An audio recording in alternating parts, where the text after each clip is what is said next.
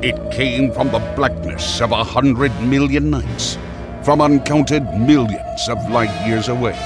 A distant star racing through space to an inevitable collision with our planet, unleashing forces of nature in all their terrifying fashion. Was this the beginning of the end of the human race? Would panic sweep across the globe? What nameless horror was this from the strange and infinite worlds of outer space? It was. A falling star at Buzzard's Roost. Our story begins in the tiny hamlet of Sylacauga, Alabama, home of Molly's Drive-In Dance and Dine, a tourist attraction known for the worst sci-fi horror movies in the state, and for a chunk of the famous meteorite that fell there in 1954. Here we find our heroes, the infamous Hollywood band The Flutterbyes, Mo, Paola, Ronnie Lee, Sonia, Emmy, and their clumsy but faithful roadie, Dick, preparing to play at a wake for best friend Gabby's recently deceased mother, Caitlin, in episode one Mama Knows Best. Gabby, this'll be one hell of a wake. It's all for you, Mama. Look at my girls. Inseparable. My own sweet Gabby and that crazy Momo who came for a visit and stayed for a lifetime. I know what you're thinking. I don't sound old enough to be Gabby's mama. Well, you see, when you die, you get to pick the age you want to be forever. I chose old enough to know better, still too young to care. So, y'all got that to look forward to. I'm gonna miss these girls. My mama used to say, a good friend is like a four leaf clover, hard to find and lucky to have. Luck ain't got nothing to do with it. Sometimes things in life are just supposed to be. And they were supposed to be. You doing okay, Gab? Yeah, I'm okay. Mama and I had the perfect goodbye Guinness and fries. And we watched Plan 9 from outer space. Oh, we watched that on prom night, didn't we? The night we had the talk. So, um, G- uh, Gabby, I, I, I'm just gonna come out and say it. A, man's got, his pride, and, he's gonna wanna put it in ya. Wait, where is it? His pride? In his pants? No. I mean, where is the pickle jar? Now, I was never one for dog eared photo albums. Ain't nobody got time for that. All you need to keep your memories is a good Polaroid, a black pillowcase, and a big pickle jar. See those marks on the wall, the inches that we both the scuffs on the floor. When we walked in high heeled shoes, the joyride that we took when we stole Mama's car. Rebel tires tracing circles on the tar. Mama's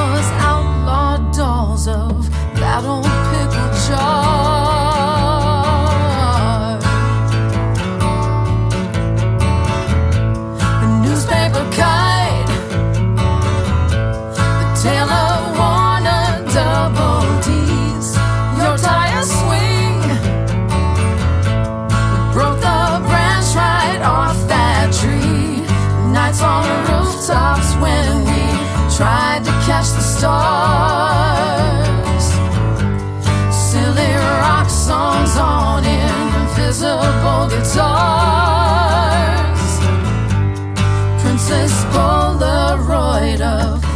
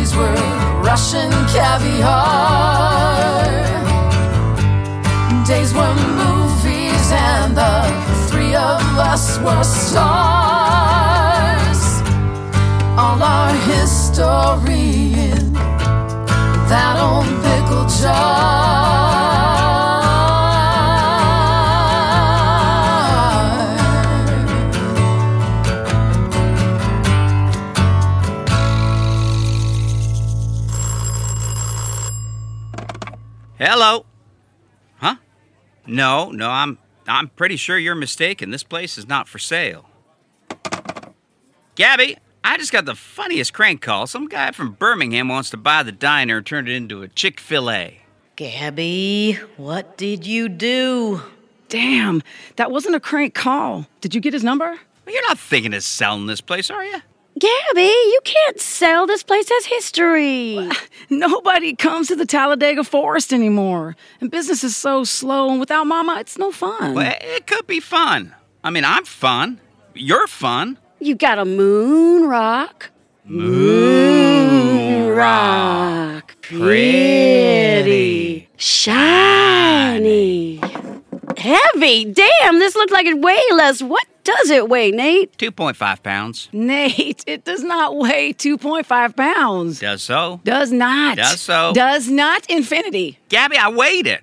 I held it. I stood on my scale and subtracted my weight from the total weight of me holding it. Then your scale is wrong. My grandfather's scale does not lie. The history books say 8.5 pounds. For the entire meteorite, this is a piece of it, and there's no way something this small could weigh 8.5 pounds. Okay, but it is from outer space. Scales don't lie. I mean, I maintain this is a piece of the larger Hodges meteorite and not the actual one. How it got here, I do not know, but I am telling you, it is 2.5.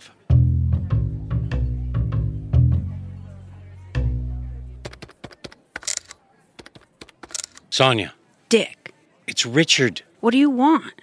Can you front me 50 bucks for food? Dick, I gave you $50 yesterday. Dude, shh, be cool. I bet it all in Birmingham on the races. Are you kidding me? Dog races. Alabama's famous for 'em. Dick. Well, my 50 bucks would have been 5,000 if Sir Prancelot had won. But think of all the guitar strings you could buy. I play the bass. You know, last week when I fixed that fender with the toilet plunger, you called me a genius. Ingenious, Dick. Genius is Albert Einstein. Ingenious is Wile E. Coyote. Tonight, me payaso, you go hungry. Did you just call me a clown? If it walks like a duck and quacks like a duck. Now I'm a duck? No, you're still a dick. Now go away. Okay, Hellraisers. Room shares are Sonia and Maureen, Claire and Ronnie, Paola and Emmy. Dick, we ran out of rooms, but you could sleep on the bus, right? Great, the bus.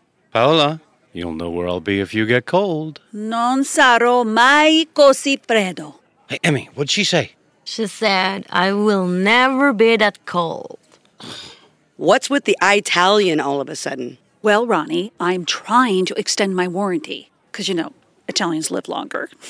and I'm going to embrace my roots, and Emmy's going to learn to speak English too. Okay, carry on. Be like the mighty oak, Blondie, and embrace those roots. Guys, make sure you eat. I have tons of food from the funeral. Nate made it all.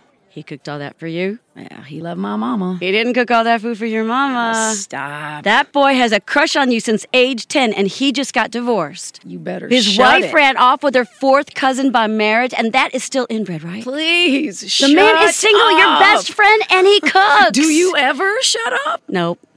The Irish say, when you can't sleep at night, it's because you're awake in someone else's dream. My Gavin never slept when Nate was near, and she never knew why. Hey, Gabby, I got a cowboy joke for you. Okay, go. What do you call a gunslinger with glasses? I don't know, Nate. What do you call a gunslinger with glasses? Squint Eastwood. You are lucky you can cook. Ah, you're laughing on the inside. you wish. And that rock is 2.5 pounds. On what planet? Exactly. Tell the band about the rock, Gabby. Oh, that rock. That is the reason we are here today. Our claim to fame. Tourists come from miles around just to get a peek at it.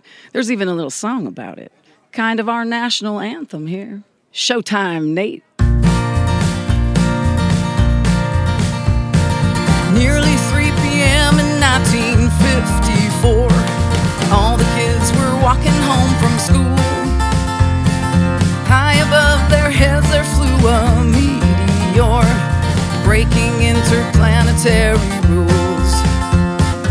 Mississippi, Georgia, even Tennessee. saw it burning brightly across the sky.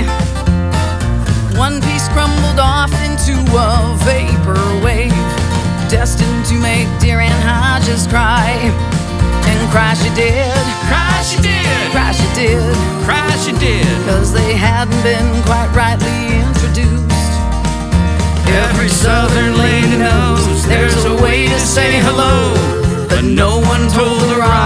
buzzard's roost. The newsman said it weighed about 11 pounds. Scientists said more like 8.5. It raced 100k into the leafy ground. Miss Hodges would be glad to be alive. Cause after falling at a terminal velocity, it slammed right through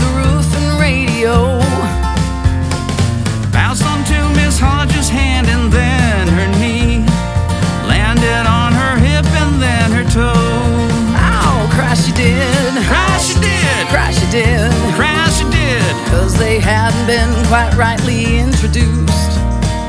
Every southern lady knows there's a way to say hello, but no one told the rock a buzzard's roost.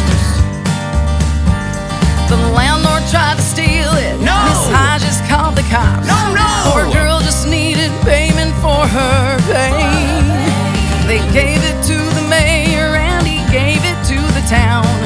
And now it's our museum's claim to fame. A piece of it here on the shelf remains. Come on, sit right down. Sit right down. Of curiosity and a sweet tooth. Have some Guinness and some chips. With a side of Hodges' hip. And meet the meteor of buzzards roost. And meet the meteor of buzzards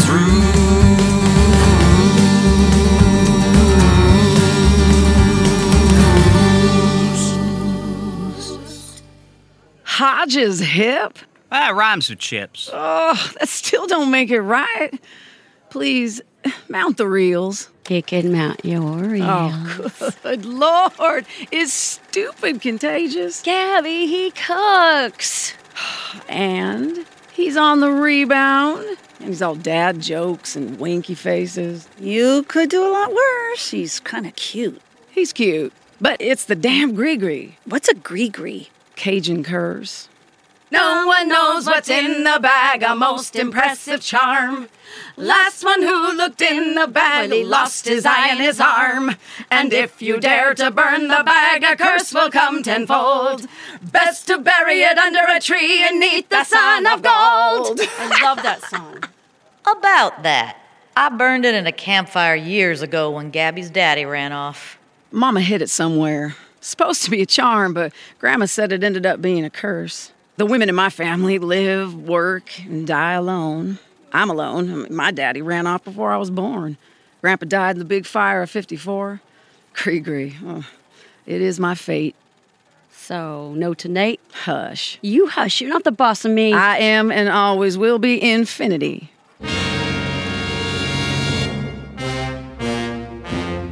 Will Gabby say no to Nate? Is the Gree real? And most importantly, will Mo ever shut up? Find out in our next episode. Blame it on the Gree where you'll hear Nate say, Hey Gabby, what do you call a wet noodle? And you'll hear Emmy say, The only thing I'm scared of is your tiny penis. It's a continuing saga of A Falling Star at Buzzard's Roost. And now, a word from our sponsor. Stage for a New Age in association with Shure Audio International presents A Falling Star at Buzzard's Roost. Brought to you by Shure Audio International. Shure Audio International, purveyors of fine recording and performance audio equipment since 1925. And by Nellie Faye's new Funky Frosty Fruitcake. If it looks funky, smells funky, and tastes funky, it's gotta be Nellie Faye. Ooh, wee, I'm feeling funky. Get your funk on today with Nellie Faye's new Funky Frosty Fruitcake. Available now at finer drive-ins everywhere.